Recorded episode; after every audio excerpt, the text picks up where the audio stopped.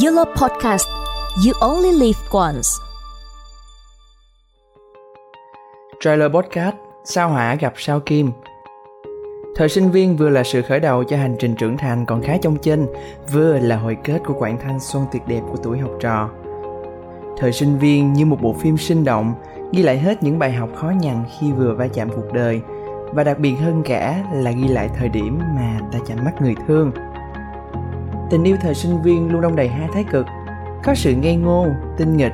và còn cả cả sự trưởng thành, nghiêm túc. Sao hỏa gặp sao kim sẽ là câu nói miêu tả đúng nhất về khái niệm này bởi không hiểu vì sao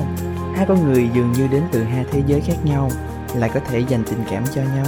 yêu thương và hy sinh vì nhau đến như vậy